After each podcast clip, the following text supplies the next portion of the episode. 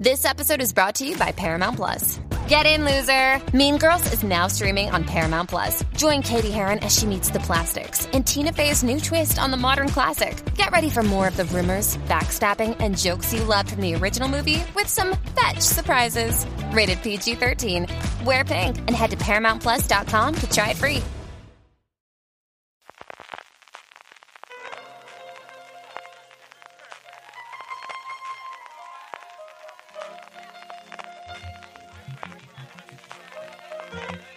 Estás escuchando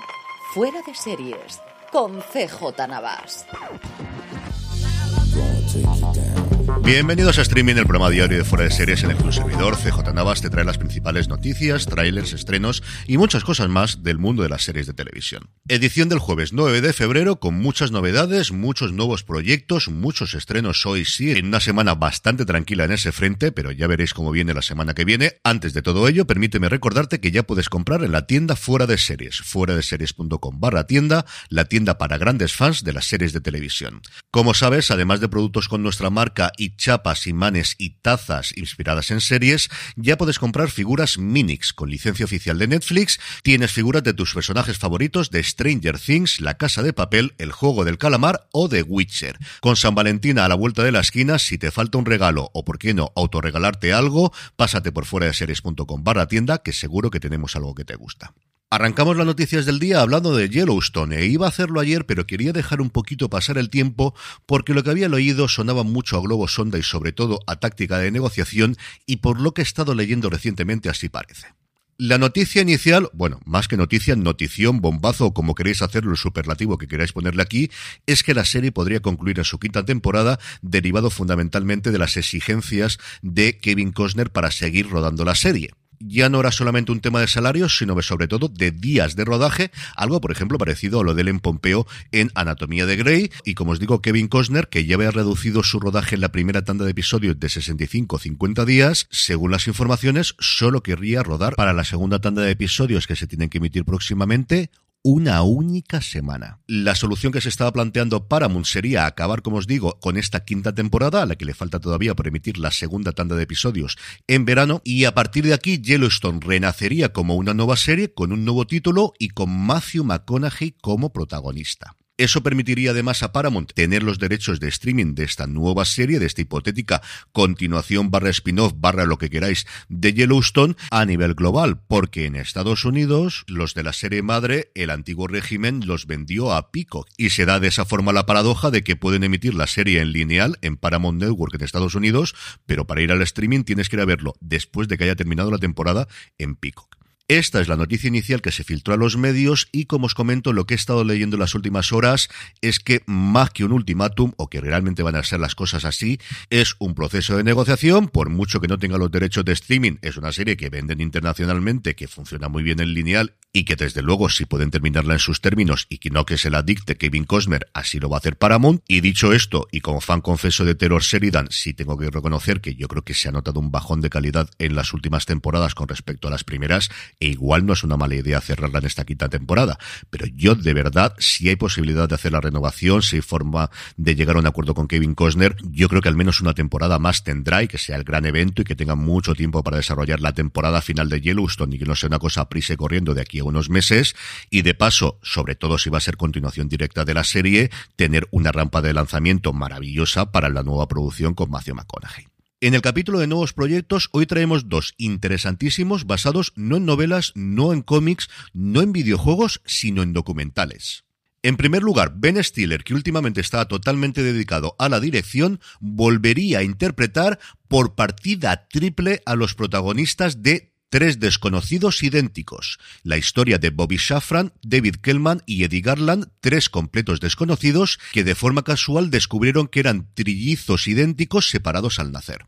La historia, como os digo, fue contada en un documental de Tim Wardle del 2018 que se presentó en Sundance, donde ganó el premio especial del jurado al mejor documental, que está disponible a día de hoy en Netflix, aunque saldrá del catálogo el próximo 7 de marzo, así que si os interesa la historia tenéis un mesecito más o menos para poder verla. Y su adaptación a serie no solo tendría a Stiller como protagonista interpretando a los tres trillizos, sino que además viene de la pluma de Amy Lipman, la co-creadora de Party of Five. El proyecto está buscando un hogar, está producido por Sony Pictures Pictures y Tristar Televisión, y yo creo que entre estar de producido por Sony y que esté Stiller, si tuviese que decantarme por alguien a día de hoy para quedarse con este proyecto, apostaría por Apple TV Plus, pero veremos finalmente quién se hace con el gato al agua. Y en una situación similar se encuentra la adaptación de El agente Topo, el documental chileno que crearía Mike Sur y protagonizaría Ted Danson. La historia detrás del documental y de su protagonista Sergio Chami es sencillamente fascinante. Mi hermano y yo no sé la cantidad de mensajes que nos hemos mandado cuando hemos descubierto el proyecto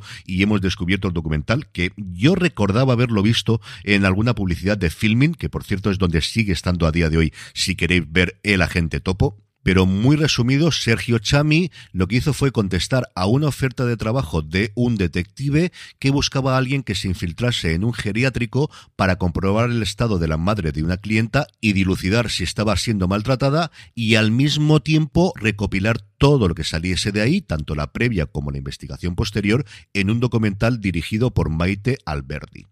Chami estuvo infiltrado cuatro meses en el geriátrico y proporcionó a la directora más de 300 horas de grabaciones. El documental se convirtió en un fenómeno en Chile y a día de hoy es una persona tremendamente reconocida. Por poneros un ejemplo, tiene más de 100.000 seguidores a día de hoy en Instagram. Pasando a España, tenemos noticias de nuevo estreno en XN que ha empezado fortísimo el año. Accuse, la serie antológica de Fox que tan buenos resultados ha tenido en Estados Unidos y a la que parece que no van a cambiar el nombre en su estreno en España, es la nueva compra del canal y se estrenará el próximo 15 de marzo. Como recordaréis, la serie es una adaptación de un formato inglés, de una serie de antología, cada episodio es diferente, con casos diferentes, en el que vemos a un acusado sentado en el banquillo de un tribunal sin saber qué es lo que ha ocurrido para llevarlo hasta allí. La serie está creada por Howard Gordon, la persona detrás de Homeland 94, por ejemplo, tiene un elenco alucinante, empezando por el primer episodio, el mismísimo Michael Chiklis. En el capítulo de fichajes Ayoe de Biri, la Sidney Adamu de The Bear, de esa absoluta maravilla de serie, va a aparecer próximamente, en concreto en el episodio de San Valentín de Abbott Elementary. Edebiri va a interpretar a la hermana de Janine, a la hermana del personaje de Quinta Brunson. Aparecerá inicialmente, como os digo, en este episodio de San Valentín que se emite en Estados Unidos el 8 de febrero y posteriormente parece que va a tener un mayor arco a final de la temporada. Y hablando de San Valentín y de Abbott Elementary, dos de sus premiados protagonistas, Quinta Brunson, esta no premiada, multipremiada por todos los lados, y el recientemente ganador del Globo de Oro, Tyler James Williams, pondrán voz en el especial de San Valentín de Harley Quinn que estrenará HBO Max a Hawkman y Hawkgirl. En el capítulo de renovaciones, Apple TV Plus ha anunciado la renovación de Teran por una tercera temporada y al mismo tiempo su nuevo gran fichaje, ni más ni menos que Hugh Laurie. Laurie interpretará a Eric Peterson, un inspector nuclear sudafricano, y toma así las riendas de Glenn Close, que fue el gran fichaje de la pasada temporada. Y terminamos con una noticia de industria bastante importante, de momento solo un rumor, y es que todo apunta a que la fusión absoluta y total entre HBO Max y Discovery Plus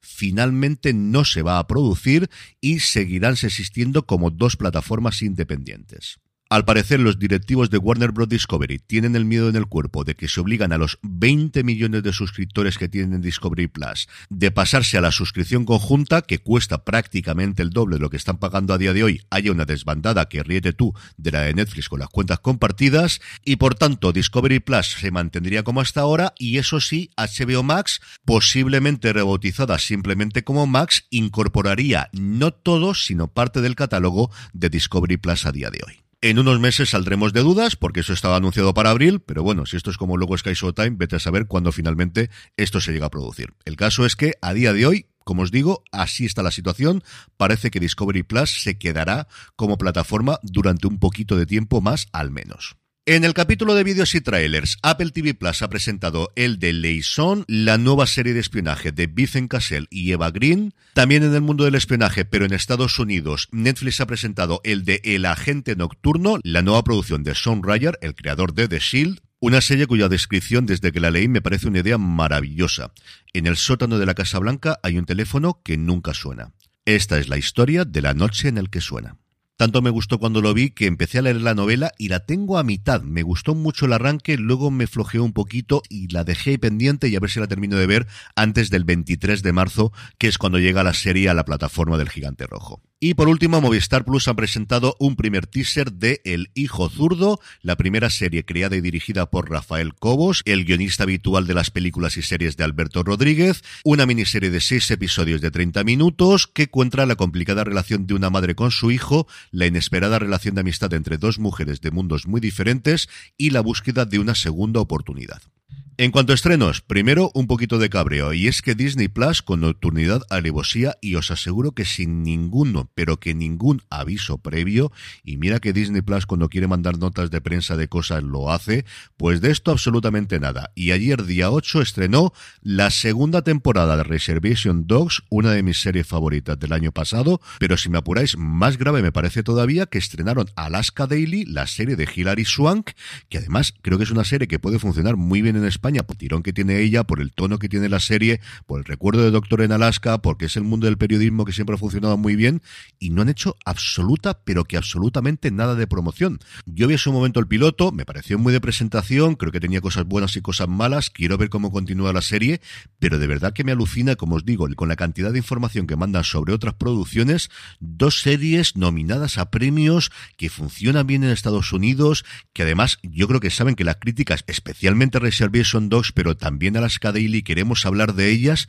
no hayan dicho nada, es una cosa que de verdad se me llevan los demonios. Una vez pasado el calentón, vamos con los de hoy, que es la cuarta temporada, primera parte, eso sí, que nos quedan más episodios después, de You, el grandísimo éxito de Netflix, después de recuperar una serie que no era original suya, que el encargo de la serie y donde se estrenó la primera temporada fue Lifetime, pero al César lo que es del César, Netflix, como suele ser habitual, fue la que tuvo el ojo de cogerla y convertirla en un éxito mundial, como ha hecho con tantas otras series, sin ir más lejos, por ejemplo, con Lucifer. Los otros tres estrenos son en HBO Max, por un lado la tercera temporada del Padrino de Harlem, por otro la novena y última de The Flash y el estreno de Confía en mí, una serie juvenil que nos presenta Johnny Murphy de 16 años que está haciendo todo lo posible para navegar por este mundo. Y terminamos como siempre, como la buena noticia del día y es que el universo de Harry Bosch se expande a la serie madre ya concluida y a su continuación más que spin-off, porque realmente es continuación igual que ocurrió en los libros,